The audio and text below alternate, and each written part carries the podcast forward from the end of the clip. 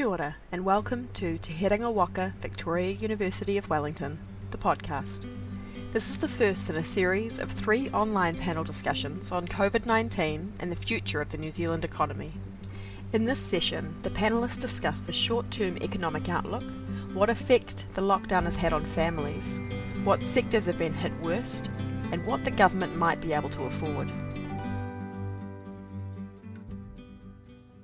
Oh, good afternoon, everybody.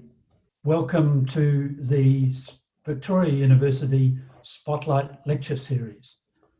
This is the first in the series of three Spotlight lectures being delivered by Victoria University of Wellington people, and it's focusing on the impact that COVID 19 is having on the New Zealand economy. So, in the past, these lunchtime lectures have been a great opportunity to hear from a range of experts on issues facing our society. And of course, they've usually been delivered in person from the Pipitea campus of Victoria University. Well, today we're taking advantage of uh, new technologies to be able to, delighted to offer people around the country the opportunity to join our discussion here today. So I'm Professor Alan Bollard. I'm Chair for Pacific Region Business at the Wellington School of Business and Government. I'll be moderating these sessions. In a moment, I'm going to introduce the panelists we've got here today, but first, a quick run through on how we'll be using the technology to facilitate discussion. So we're looking to generate a lively discussion amongst the panelists today, and there'll be a chance for you to ask your questions of them as well. We're going to be using the Q&A functionality of Zoom. So I encourage you to submit your questions through the session and also vote on other questions that other participants have put there where you think they're worthy of attention. And we'll do our best to try and answer as many of those as we can in the last section of today's event. Well, let me introduce today's panelists. Very pleased to have three expert people and they're all from the Wellington School of Business and Government at Victoria University. We have Professor Arthur Grimes, who has the Chair of Wellbeing and Public Policy. We have Dr. Kate Prickett, who's Director of the Roy McKenzie Centre for the Study of Families and Children. And we have Toby Moore, who's a teaching fellow at the School of Business and Government. So before we open up to the panel, let's just pose the subject we're talking about. It's COVID 19. It's come on us with very little precedent, but as social scientists, we look for some precedent in terms of trying to understand what this means and particularly the economic implications. And where do we start? 1919 influenza epidemic seems epidemiologically the most obvious place, but on the other hand, public health responses and economic policy responses were completely different in those times. Looking more recently, we can think of big supply side disruptions. The OPEC oil crises in the 1970s were a big supply disruption with some similarities.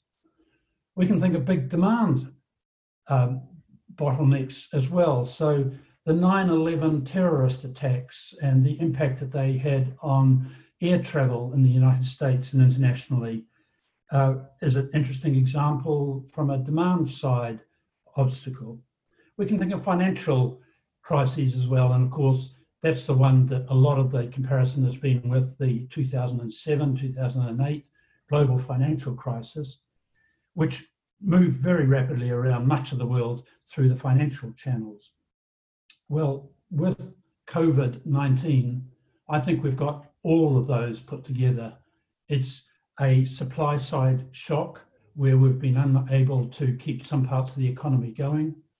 It's a demand side shock where we've been unable to keep demand for certain parts of the economy. It's certainly going to have its financial implications as it goes through. And to make it all worse or harder for us to understand, it's an unknown event. We've never seen this thing before. It's highly unexpected. Surveys in the United States of business continuity plans show that most experts did not have this sort of pandemic in their contingency planning. And it's happened worldwide and happened all at once. So it's a maximum shock of this sort. I think as we go on and the panelists take us through their views on it, quite useful to think about three different phases. First of all, the lockdown phase. This is very unusual. This is the economy on ventilator, if you like. It's not a time when you can think of normal stimulus because the economy can't get out and operate. We're trying simply to preserve jobs, preserve businesses so that it's there when it can get out. This has been level four and level three lockdown. We assume it's achieved very desirable health benefits, 21 deaths, but we know it's caused immense economic damage. The Reserve Bank um, put out a piece saying on level four, uh, you should assume that GDP drops by somewhere between 35 and 40%, just a massive hit, and we don't know how long. But the second phase is the return to work, and we're shortly moving to level two. At that stage, the labour force that can get back in more actively will grow very, very markedly, but we assume that we'll be operating at high cost, low productivity for various reasons. This is the time when we look to see stimulus from the government, and we'll talk about this. Tomorrow, the Reserve Bank puts out its monetary policy statement. We'll hear about their update on stimulus. The next day, the government puts out their budget. We'll hear about fiscal response. So, pretty interesting timing on all of this. And then the third phase is going to be stabilization. It's a bit hard at this stage to think about the problems we're going to have maybe maybe this year, maybe next year, maybe year after, in terms of inflation, in terms of debt, in terms of productivity. It's going to depend very much on whether we have a V-shaped recovery or a U-shaped recovery. It's going to be very hard to pull back stimulus, but that's going to be an issue for us as well. Well, we're talking in this session about shorter term and immediate um, impacts and where it's all going. Arthur, can you take us through what is actually happening in the economy at the moment and how do you know what's actually happening? Thanks very much, Alan. Uh, well, uh, as you say, this is probably the largest economic supply shock that's ever hit this country, uh, and for that matter, for, uh, to have hit most countries in, the, in their history, uh, or at least the last couple of hundred years. Um, one estimate that I have seen is that the second quarter GDP in New Zealand would have fallen roughly 18% from the first quarter, uh, which is unprecedented. Um, but then third quarter GDP might be up 10%. Uh, so quite a big rebound. That sounds like a good thing, but when you put those two together, you're still 10% down on where you were in the first part of the year. Uh, and that's, that's just enormous. And I just want to put that in comparison. During the Great Depression, 1929 to 33, GDP fell 12% cumulatively over that time. So we're looking at a similar drop within the space of a couple of months. Uh, in the 1880s depression, it fell 13%, similar sort of amount. Um, after the Spanish flu, fell 2.4%, uh, but then rebounded very sharply by 8% the following year. So we see some very different situations. Sometimes it rebounds fast, sometimes it doesn't. Um, according to the Bank of England, the UK economy is suffering its worst supply shock, uh, worst downturn in GDP since 1706, uh, when there was a harvest failure. Uh, so, w- how do we know that those are the cases? These are coming from people who have got their um, looking at their own um, companies' situation, sometimes bank economists who've got very good uh, fields for what's actually happening with their, with their own clients, etc. Uh, that kind of information tends to be a lot more useful than the macroeconomic information put out by uh, the major macroeconomic agencies or Stats New Zealand. Uh, in other countries, what are we seeing? Well, as, we, as I said, UK's worst downturn in 300 years. In China, sharp downturn, but then by the end of March, of course, it had a big rebound. Uh, manufacturing back up to 90% of capacity, uh, financial sector 100%, services 80%. And interestingly, traffic congestion back up to almost 100% of usual. Uh, so that partly that is also, of course, because people are shunning public transport, um, as we will see here, no doubt. On the share market, it's an interesting situation. The share market, the MSCI World Share Market, the world, if you like, index, is higher than at any time that t- through to 2017, November 2017. So share markets are not too fussed by this. Um, we saw them come down, we saw them go up. Uh, they're back to where they were in early 2019. So people are expecting in the share markets for us to ride through this and to be back onto a growth trajectory uh, within a short space of time. Whether that's true or not is we'll come to see. Uh, but the share markets are not too fazed by what's happening. Um, what sectors? I think we all know the sectors in New Zealand that are badly affected. Obviously, anything to do with people movement, aviation, tourism, hospitality, education, um, arts, films, and sports are all badly affected. Uh, public transport is badly affected and probably will remain badly affected for some time. Uh, you could think of catching the COVID Express if you want to take public transport into town. Um, short term construction and manufacturing have been very badly uh, affected, but that's bouncing back now. But you mentioned productivity, and this is an interesting one. I think you have to go with what people in the on the ground are saying. And I was talking to the chief executive of one large construction firm, very large construction firm recently, who thought that productivity at level three was running at about 75% of average. Uh, in other words, uh, huge government support still required because of the real downturn in productivity caused by the level three restrictions. And that's probably not going to improve too much under level two. So even if firms are returning to work, they've still um, got a big productivity hit uh, attached to them. And that's going to be a major impediment for, for some time, at least till we get to level one. Some sectors are relatively unaffected. Um, thank goodness we have commodities um, agriculture, fishing, wine, the trees keep growing. Uh, that all contributes to GDP. Owner-occupied houses keep providing services to their uh, to their um, people who live in them, and that keeps going through to GDP. Uh, a sector that could rebound quite fast is house building. Um, we do hear reports from KiwiSaver providers that um, first time potential first time owners are actually trying to access their KiwiSaver um, deposits for their first home deposit. Uh, and of course, that deposit uh, has come down now, probably as a result of the Reserve Bank move on loan to value ratios. Uh, plus, the government, no doubt, will move on revitalising the KiwiBuild and social housing um, processes there. So I expect that to come through. And then we see the software and digital sectors thriving in some respects. We saw a recent announcement by PushPay that the digital tithing for churches in the US has gone through the roof, and that's been very beneficial for their business. So some businesses are going well. And interestingly, a, a UK analysis divided firms in the UK into four types. One were hibernators, um, that was 28% of firms that have basically just shut up shop for a while. Survivors who are muddling on, that was about a third of firms pivoters who've managed to change their production to something that's necessary now, such as changing from plastic bags to masks. And then thrivers, that's the 6% of firms that are doing really well out of all this. Uh, that's probably not too much different to New Zealand. One thing that uh, worries me uh, is the type of firms that are affected and what that means for the longer term. We've seen poorly capitalized firms, uh, no doubt, suffering through this, the ones that haven't got a decent equity buffer.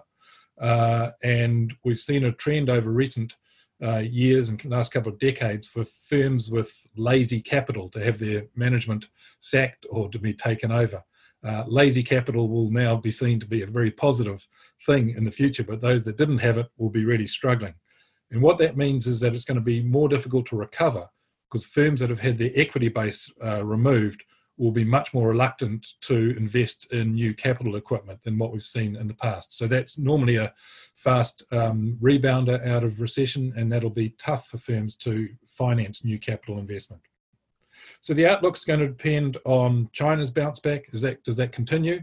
Uh, is it going to be industrial led or consumer led? At the moment, it's industrial led, but could uh, rebound to consumers as well.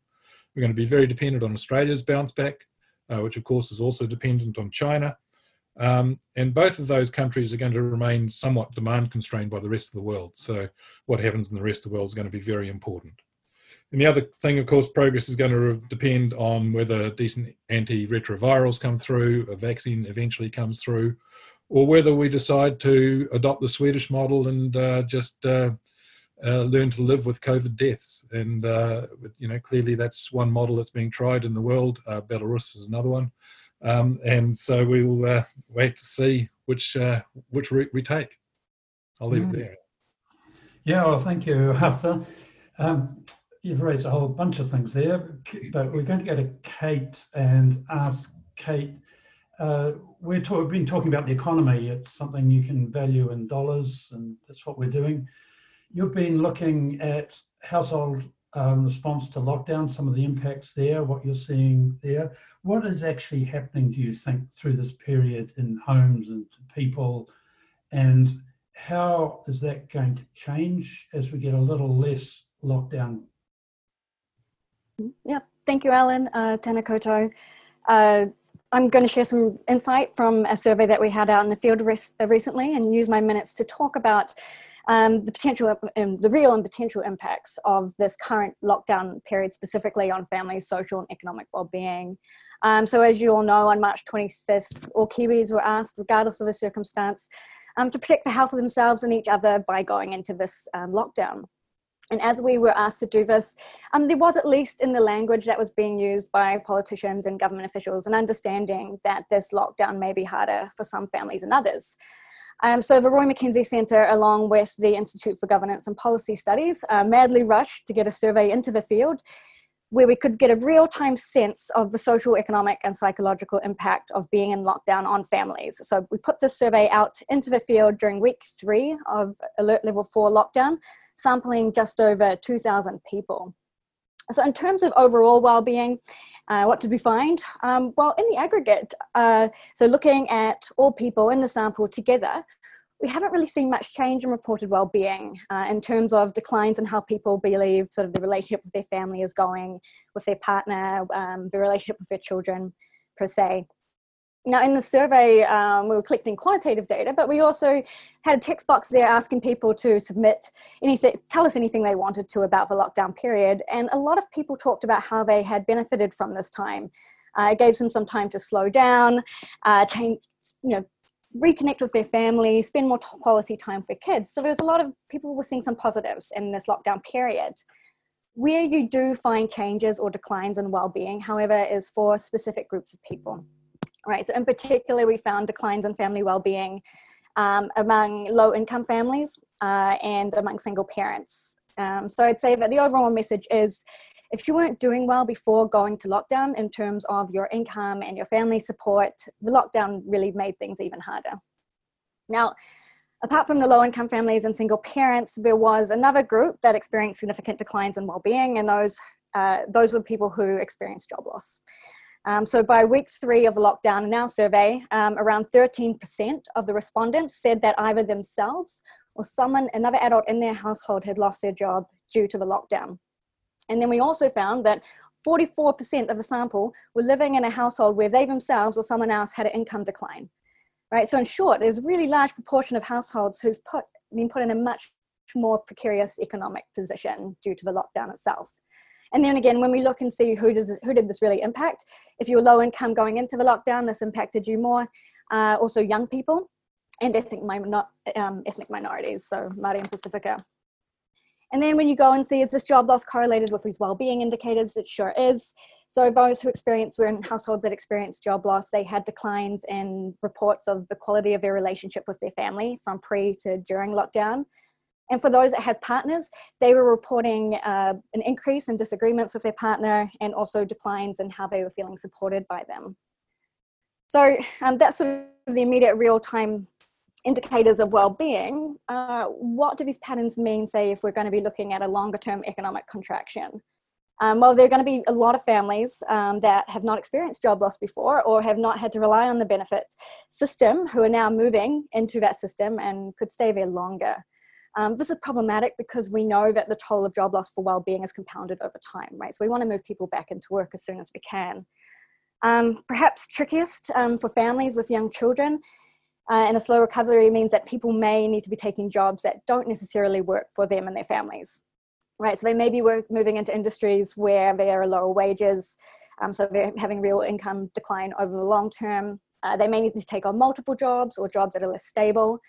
Uh, and again, for families, they may need to reorganize their routines, their childcare arrangement around jobs that are less likely to fit this um, nine to five mold, which we know is how the childcare system is set up. Um, so, in short, we're really looking at a, a reorganization of the work family nexus for many Kiwis. And what we know from the data is that it's likely to affect those families who are most vulnerable to begin with. Um, so I've talked about more, more of the economic um, household uh, well-being indicators, um, but also we need to acknowledge sort of it has a wider impact than that. And so I want to throw out a few sort of outstanding questions and things to be looking at and put them on your radar. Uh, family violence and disruption is obviously a huge issue, and rightly so. Um, police have been reporting higher incidences of family violence.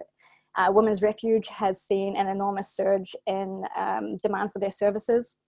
And our, again, our data is showing that there has been declines in partner supportiveness, increases in arguing, right? And these can be considered sometimes a precursor of this family violence. Uh, and I'm talking about this as a social outcome, but obviously we know that has a real, family violence has a very real economic impact.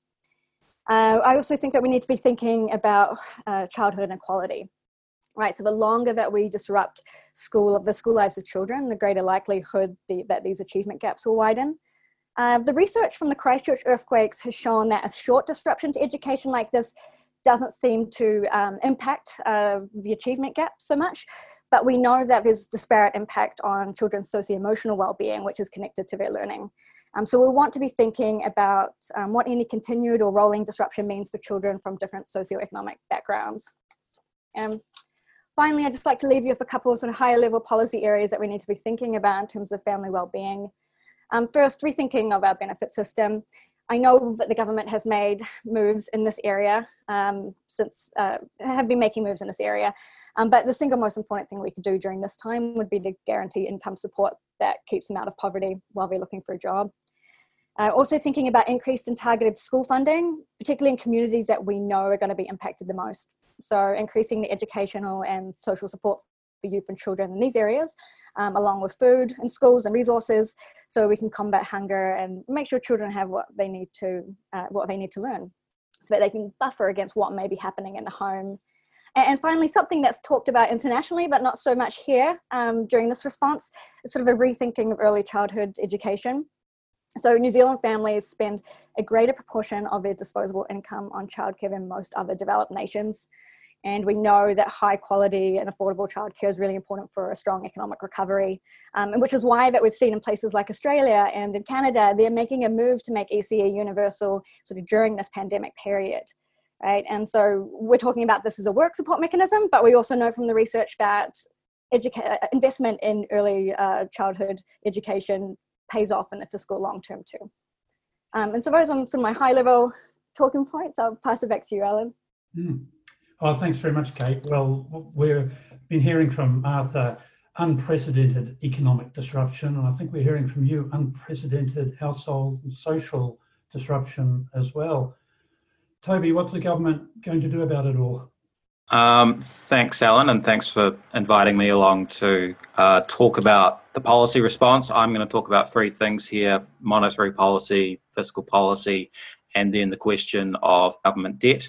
Um, and as you noted in your introduction, we've got the Reserve Bank's monetary policy statement tomorrow. We've got the government budget being released in two days' time. So I like to think I'm sort of optimally placed here for any predictions I might care to make to be immediately shown to be ridiculous.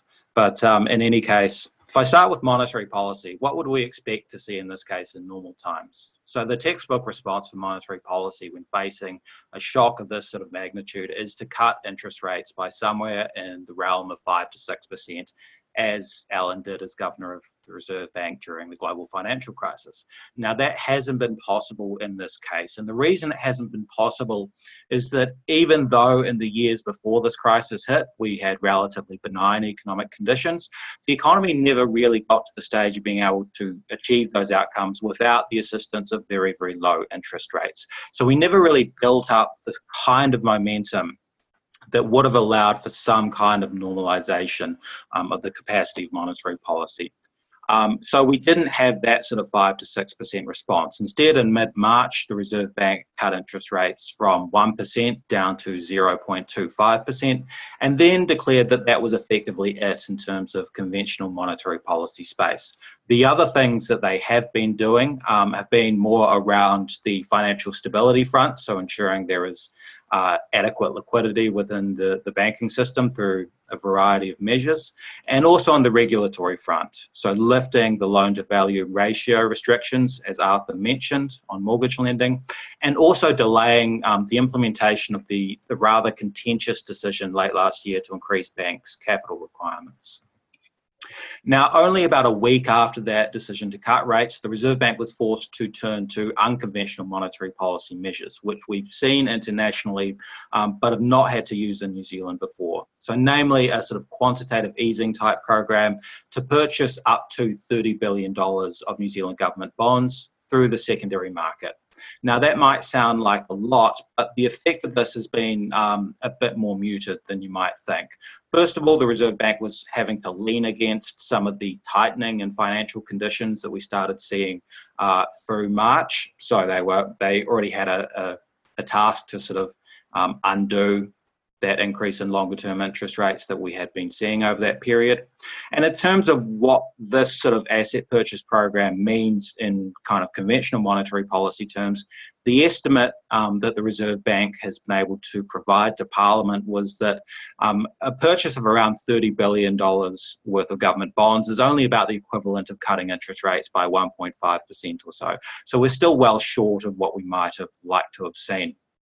The other surprising aspect of this is that the Reserve Bank has effectively ruled out negative interest rates um, for at least the next 12 months. And this is surprising because negative interest rates were an option that they have been talking about quite regularly as something they might look towards if they needed to.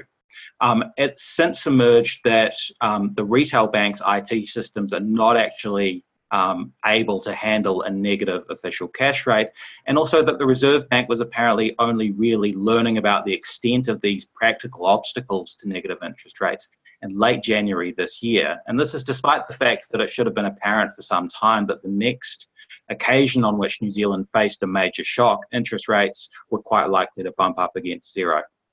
So, all in all, I think monetary policy has been quite poorly placed to be able to provide support through this crisis, which has meant the fiscal policy, um, which was always going to play a big role, has had to take on um, an even greater burden. So, on the fiscal policy side, the government responded quite quickly um, with a fiscal response, which ultimately is likely to be in the realm of about 7% of GDP. Um, in terms of the wage subsidy program, that only includes the cost through to uh, mid June or so. Of course, that might be extended. Um, now, I think that was a good start to things, but I think it is only the start. Um, other countries that have taken action since then, uh, we've seen quite huge numbers uh, being made in terms of spending decisions. So $2.7 trillion of spending approved um, in the United States, or considerably more than 10% of their GDP. And most economists in the States are suggesting that the US government is going to have to go much further than that. So I expect we will see a lot more action uh, on the fiscal policy front and perhaps in the, in the budget this week. One point of interest is going to be looking at how the nature of the fiscal stimulus changes as the health situation progresses. So in the early stages of this, as you mentioned, Alan, we don't we didn't actually want people to be rushing out and spending a lot of money, um, which is what we would normally want to do when faced with an economic downturn. That would have been inconsistent with with the public health imperative. But as things progress, and we're now going to be moving to level two, um, I would expect we're going to see things um, shift away from kind of broad based support to firms and towards more traditional forms of stimulus and perhaps more targeted assistance to the affected sectors. So the government has already signalled that infrastructure is going to be a focus for them. They've talked about streamlining uh, infrastructure projects around the Resource Management Act. Now, things like um, infrastructure spending, investment in a low carbon transition, investment in social housing, for me, probably falls in the category of things we should have been doing anyway. Um, so that would be welcome, but I think we need to acknowledge that there are some real downsides in terms of um, focusing on infrastructure as a form of stimulus, and that it does operate with quite long lags. It takes a long time for these projects to get up and running, even if we do as much as we can to try and hurry that along. So I do hope that infrastructure spending is only part of our thinking, and that we also consider measures like cash payments directly to households or greater assistance to workers who have lost their jobs uh, despite of the wage subsidy. And it's measures like these that can provide a lot more immediate support to the economy when it really needs it. Now, the other part of this is the situation with public debt, and public debt is going to rise as a result of this crisis. ANZ have suggested, for instance, that net debt as a percentage of GDP might reach 40 to 50% um, in the next couple of years. Um, but we should bear in mind that borrowing costs have actually been declining for a long time, and I don't see that sort of a debt level as a major concern. I think there's a much greater risk that we don't do enough to support the economy and that we withdraw fiscal support too early. This is what we saw happening uh, internationally following the global financial crisis, when a lot of countries started to worry about their debt levels and turn towards austerity. And the result of that was a very slow recovery, what we call an L shaped recovery, meaning that the, e- the economic activity never actually bounced back to the same trajectory that it was on prior to the crisis. So during the GFC, it was around 2010 or so that we saw that pivot towards austerity. And it's a wee bit disheartening to see that only a couple of weeks really into this crisis, we're already seeing some commentators suggesting that the work has been done to cushion the economic blow and it's time to focus on paying down the debt again as Arthur has suggested, um, we don't actually know just how bad this is yet. If we look at the situation in the US, uh, which has had um, less stringent lockdown restrictions but less competent government compared to us, um, over the last two months or so, 30 million US workers have filed for unemployment insurance in the last two months. So it's off the charts in terms of how big this is and how quickly it's happening. Um, so, Alan, if I can end by summarising, I think it's the employment and the social costs that Kate is talking about that we really need to focus on at the moment, less so the fiscal costs. And we really need to do everything we can to secure the recovery rather than worrying about doing too much.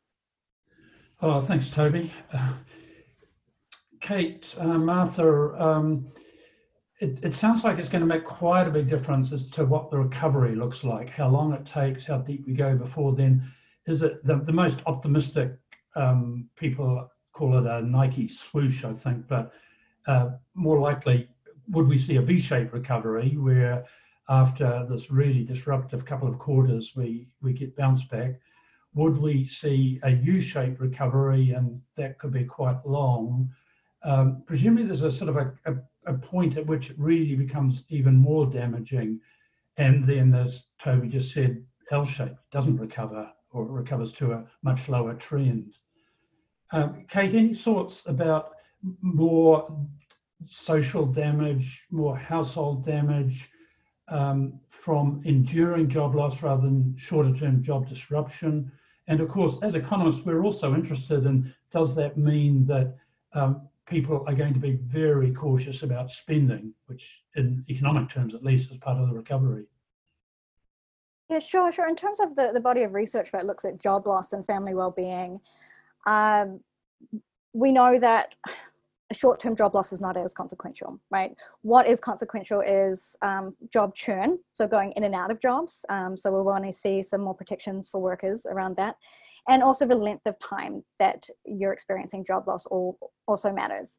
And the reason why it seems to matter, the mechanisms why job loss matters for, for family well-being tend to operate through sort of two areas. One is income. Right, so we know if we can stabilize income and keep people out of poverty, that it's going to buffer them against the shock of, of job loss. And um, the second is psychological, right? So we also see that job loss affects the way that you feel, um, elevated depression, and that uh, impacts on, on, your family well-being, right? So making this sure that we first off have the right income supports in place is going to be really important, and, and second, making sure that our healthcare system is working, that people can access mental health resources as well to help them during the, this time of uncertainty.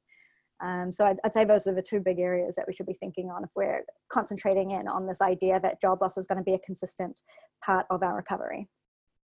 Yeah, thanks. And after the, how are we going to know whether we're having a V-shaped recovery or a U-shaped recovery or whatever sort? Uh, what will we be looking at? Seems to me the data is just crazy at the minute, and it's very hard to know what what you put on it. The Bureau of Labor Standards in the US the other day came out with Great Depression levels of job disruption. Yeah, um, yeah well, we'll certainly be seeing that. Um, I don't think we'll have either a U or a V. I think it's going to be a, sort of a multiple W um, shaped recovery. It'll be sort of up, down, up, down, up, down um, as successive waves of um, shocks or the reflections of shocks come through, whether it's from internal or external sources. Uh, and that's going to make it extremely difficult to know when we finally pull out of it. Um, you know, if we just either a U or a V would be wonderful, I think, but I don't think we're we're going to have uh, either of those. We're clearly in a V at the moment. I mean, this this you know next three months will be a lot better than the last three months, uh, but uh, how that will proceed after that, we don't know. So we're going to have to be looking at um, very fine indicators rather, rather than the GDP and things like that, which are which are lagging indicators. Uh, it'll come a lot from uh, the various surveys that uh, places like the, the banks do, you know, the, the PMIs and PSIs and, and, you know, performance of manufacturing, performance of services, these sorts of indicators, um, spending indicators that we see from the uh, payment systems, uh, people, these are the sort of up-to-date things that we can monitor on a daily or a, or a weekly basis. And that, that's really going to be the, the, the strongest indicators of where we're going short term but long term, I'd be amazed if we don't see, you know, at least a double dip or a triple dip. And um, I'm keeping an eye on these question and answers coming in from participants. One of the most popular questions is that great New Zealand concern, housing, and um, whether we'd see consolidation of the housing sector. Uh, what would we see on pricing of houses? Uh, and I guess that's pretty complicated because we don't, do we know what's happening to population in New Zealand at the minute? We've had New Zealanders coming back, we've had tourists leaving, we've might have had some shorter term seasonal migrants leaving. Our forecast for the future might be a bit different from all of that. Maybe we've had household consolidation, students going home and all that sort of thing. Um, Kate, do you have a feel for what might be happening at a household level and then the others in terms of what that means in the housing market? Yeah, sure. In terms of the short, what was happening during lockdown, we actually did gather data on this because we wanted to see were people sort of moving in preparation from that. And, and we did see sort of a large proportion, I think it was about 10% of respondents reported that they had changed who they were living with leading up to this. It tended to be people who are renting, moving back, probably with family. Um, and we saw a lot of movement among young people. Um, that's not surprising because they were also the ones that were experiencing job loss. So perhaps they were flatting and then moving back in with um, their adult parents. Um, uh, we also probably um, tertiary students, right, are not going to be in the dorms anymore. It seemed that they were all moving home. So we are seeing a lot of movement in the household level, and whether that frees up housing in the rental market uh, or not, um, and, and buffers against any shock of the New Zealand diaspora moving moving back home, um, we'll we'll be watching. Mm. Um, on on the the market side of things, I think this asset price question is a big one for me, and, and I'm not sure exactly what's going to happen because we can see sort of factors pushing in either direction. Um, you know, normally in an economic downturn, we're, we're going to have uh, much lower confidence. Uh, people might be less optimistic of, say, you know, earning a lot of money through capital gains in the housing market. Um, and on the other hand, we have a variety of policy measures that might actually allow people to you know, basically sit in place rather than being forced to sell their house. So that is going to limit the downwards pressure. There are mortgage holidays. There's a lot of work that the government's doing with the banks to make sure that people um, are assisted through periods of difficulty. And of course, we have now rock bottom interest rates. So even if we're seeing people losing their jobs, having difficulty paying their mortgages, it's not necessarily um, going to lead to a widespread situation where, where people are forced into, into sales. And of course, there's the factor that Arthur mentioned that because of the restrictions that we've had on mortgage lending that have now been lifted in the form of the loan to value ratios, we might have a segment of the market that's actually quite happy to uh, buy in, into property market if they can at current prices, but were simply unable to because they didn't have the cash on hand to meet the requirement for 20% equity. So um, I don't know, I don't know exactly how that's going to play out. There's there's a couple of different things at work there. Hmm. We'll see, Alan, a, a difference in different parts of the housing market. Uh, the um, obviously the Airbnb industry will have died. That'll free up a lot of uh, housing um, renters will be getting more crowded or moving back in, in with families, etc. So I, I, think the and plus the unemployment situation, um, I think all of that means that the housing market is going to be um, on a you know losing value um, in the short term, but um, possibly uh, in particular the the areas that are most prone to Airbnb or renters, etc. Uh, so I'd expect a housing downturn now, um, which is why first home buyers will be entering the market. So we might see a move into home ownership from that group. Um, longer term, I think it's a really interesting question, and and I can see two scenarios. One is with the literally trillions of dollars that governments are going to be borrowing over, um, as as Toby said, um, they can they can essentially finance that in two ways longer term. One is either it'll force up real interest rates because the borrowing is just so immense that real interest rates will rise.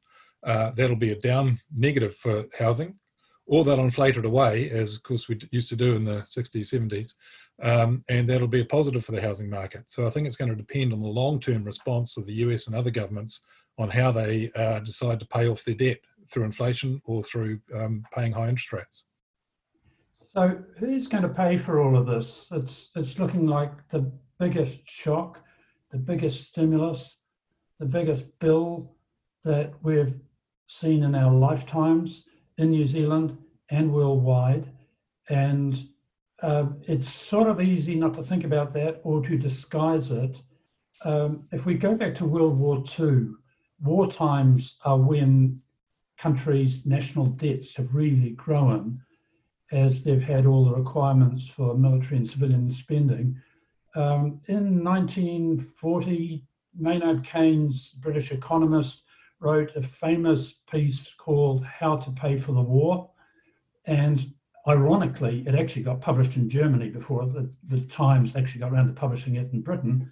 But basically, it said, look, it's not just a matter of rationing. You've got to think about not just supply management, but demand management. And there's some big choices here. Young people could pay, older people could pay, debt holders could pay, there could be bonds, there could be, it depends how your markets are going. And we've, in a way, we've got the same, but a bigger set of choices this time about who's going to pay for all of this.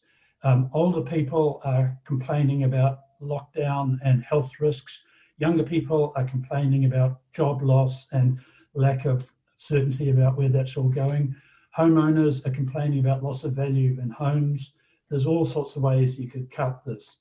Um, Kate, do you want to give any thoughts about who is and who could be paying for it? And we'll go around the table on it. Sure. I mean, I would just offer very broadly that there does need to be a recognition of, of the differential impacts of lockdown and this, um, and and who the lockdown was was done for, right? Like we, the health impacts of the pandemic or of COVID, uh, you know, is going to affect older people more so, right? And from our our data, we're seeing that they are the ones that sort of had you know, their well-being stayed intact during this time too. Um, so it was low-income families that were really suffering the brunt of this, and may have been the ones that weren't going to be as adversely affected if they did catch COVID. Right, so I think in any type of response we need to, or a fiscal or social policy response, it's sort of a recognition of the inequality that's been generated from this. That's going to be really important um, to think about. Um,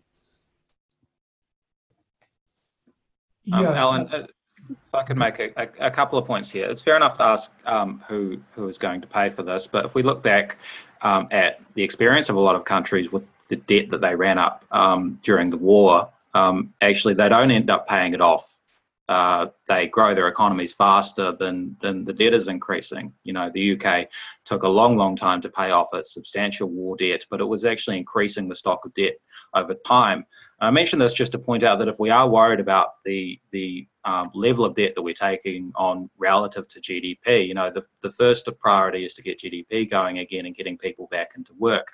I would say I'm less optimistic on that front because one of the you know the options that we have looked to to increase nominal GDP in recent times is simply letting more people into the country. And for obvious reasons, there's going to be sort of restrictions on our ability to do that looking forward.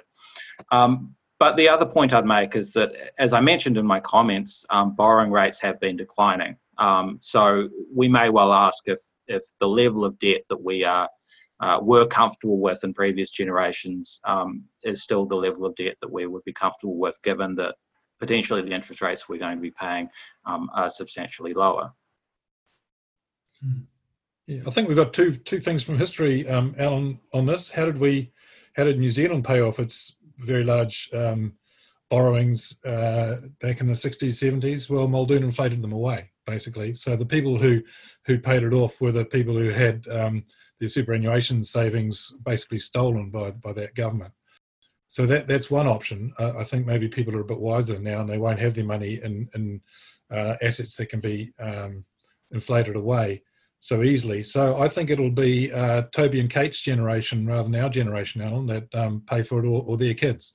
Um, and government's made sure that the um, over 65s are completely insulated from this up till now. In fact, they've even given them a bonus with an extra energy winter, you know, winter energy payment, completely unneeded by most people. And um, so we're, we're making sure that the future generations pay um, to keep people of uh, our generation, um, you know, kept well. Oh, yeah, a little bit more complicated than that, Arthur. Um, we're seeing quite a number of early retirements from people whose jobs are at risk at that end of the age distribution. And of course, what, what's causing the risk to older people? I think quite often it's younger people, especially ones who don't know the difference between one metre and two metre when it comes to separation. But these are just the sort of arguments that are going to wreck the country, I'm sure. But going back to the questions from participants. There's a question for Arthur. Why is the global stock market not reflecting the state of the economy? He doesn't know the answer to that. He can't answer that. Yeah, I do. I do actually. And and and as I, try, I try to explain this to my colleagues who wouldn't believe me, but stock markets um, look at the present discounted value of future profits um, through to, you know, theoretically through to infinity, but you know, for a very long time. And so even if you expect profits to be down for two, three, four years, you expect them to be back up to normal levels after that. And given that we've also got very, very low discount rates, very low uh, interest rates, uh, you actually put a lot more emphasis on long term profits than we used to. So um, there's no reason why a stock market should reflect the current economic situation if you expect it to be back up and running uh, two or three, you know, years time with low interest rates. Okay, good, thank you. Um, we're uh, we've got on the panel. We're lucky to have world's experts on well-being, and we've talked about so far impacts on GDP and impacts on households. Kate, if we are looking at the impact of COVID more broadly, and particularly through an economic lens, does the well-being framework tell us anything, give us any guidance about how we should be thinking about it all and about the costs? No, absolutely. Um, I Arthur may disagree with me here on too many domains means we're not measuring the right things. Um, but I, I think it's just going to it's going to be really important to look at those different domains of health, of uh, mental well-being, um, of income, uh, you know, of, of, family well-being, um, and to see where the impact is. Right. This allows us to target our social policies and our fiscal policies in ways that sort of alleviate those inequalities and and go beyond just sort of that that income picture but we, we, know again that the lockdown did cause um, economic harm to families, um, but it also caused other types of harm that's not going to be picked up if we're just looking purely at the household finances. So yeah, I know I think a well-being framework is is it's lovely that we have some ways of measuring things that are in place and we can keep our eye on the statistics um, over time and, and hopefully see that we haven't created more inequality in those domains from the lockdown. Arthur, you said at one stage to me, wellbeing framework um, indicated that New Zealanders are prepared to have a lot of cost, provided they think the cost is being borne in an equitable sort of way. Yeah, absolutely. And it's come back to the inequality point that Kate made as well. Um, we measure our um, our well-being often by how well we're doing relative to others, and if everyone's sharing the um, the burden, then uh, well-being doesn't decline uh, even with with a major shock. And that's why I'm not surprised at Kate's results in her survey that well-being hasn't been badly affected because New Zealanders have been sharing the burden pretty equally in terms of loss of liberty, etc. Uh, and most people, almost all, have thought that's worthwhile. So I, I, think that's been a really positive thing. And, and one of the key things in coming out of the um, situation now would be to make sure that um, groups come out of it in a sort of reasonably equal sort of way in terms of you know um, ability to reaccess the economy and reaccess their liberties, etc. The two areas of well-being that I think are most important to keep an eye on are both been raised by Kate. One is uh, mental health. Um, and we know that lockdowns are really negative for, for mental health. So the sooner we come out of it, the better for that perspective. And the second one is unemployment, uh, which is a very long term scarring effect on people's well being. And I have to mention here that it's a lot more scarring for men than it is for women. All the evidence internationally shows that men suffer terribly from unemployment, much more so than women. And uh, so while we're often thinking about social policies, how they can affect, uh, how they can benefit women, here we've really got to think about the effect on men because it's it's a major uh, group. Mm, interesting. Toby, thoughts? Uh, the way I would think about this is, is, to look at some of the evidence from the UK about about that scarring effect of long term um, dislocation from the labour markets, and and you know this is one way of understanding that it's not simply the cost on the unemployed people; it's a cost that's imposed on society as a whole. Um, and if people are unemployed for a long period of time, they can lose sort of the social skills that are important for, for working alongside others in paid employment. They can see their skills become less relevant or become rusty, and they can get discouraged and, and simply stop looking for work um, altogether. Um, one area of some of the more interesting research that's come out uh, in recent times comes from from Anne Case and Angus Deaton, um, talking about what they call deaths of despair in, in, the United States, and this is just a massive spike in the mortality rate of working class white males, in particular, um, associated with long term unemployment, but particularly around issues like suicide, depression, um, alcoholism, um, the opioid epidemic as well. Um, and we have some recent evidence, survey evidence from New Zealand um, that, that my friend Andrew Coleman and others completed, suggesting that even people in paid un- unemployment are willing to sacrifice a considerable amount to not live in a society with a with a high level of unemployment. We don't like seeing our fellow citizens out of work um, and in that sort of situation and and witnessing that loss of human potential in our own society. Um, so aside from the economic case for, for doing so, I think, you know, simply on the basis of obligations to fellow citizens, I think there's a really uh, strong case there for, for doing as much as we can to get people back to work. Thanks. Well, look, we're, we're drawing to a time limit. Um, I'd like to go around you once more. And you're all um, Victoria University lecturers. You're always setting questions for your students. I'm going to set one for you. And this really relates to not just New Zealand, it's international. We need to have a bit of international discussion on all of that. The Great Depression was arguably not solved by the US New Deal policies, it was solved by World War II. Please discuss. Well, I mean, historically, New Zealand came out of the Depression well before World War II, so um, I don't think that's uh, correct. You know, the, the economy was was rising after about 1934. So um, it's true in the US. Um, yeah, well, they because they didn't bother entering the first Second World War for quite a long time. So you know, I mean, so, um, well, the uh, answer is get in early. And uh, no, no, I, I think uh, what we've learned is that I mean that was essentially a fiscal response, though, and and so I think what we've learned is that we can use fiscal policy, much less monetary policy, but we can use fiscal policy to really good effect provided we start with a low debt situation uh, to begin with, which New Zealand, thank goodness, did.